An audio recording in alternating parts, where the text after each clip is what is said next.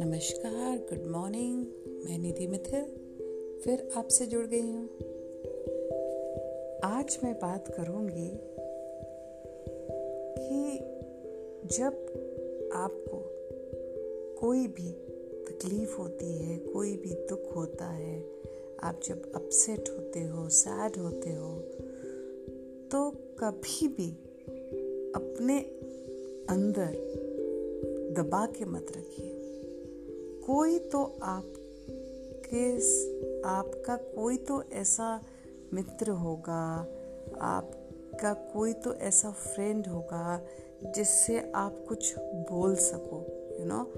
अपने मन की बात बता सको और अगर ऐसा लगता है कि आपको किसी को नहीं बताना तो उसको हमेशा लिख दो या शीशे या मिरर के आगे खड़े होके बोल दो।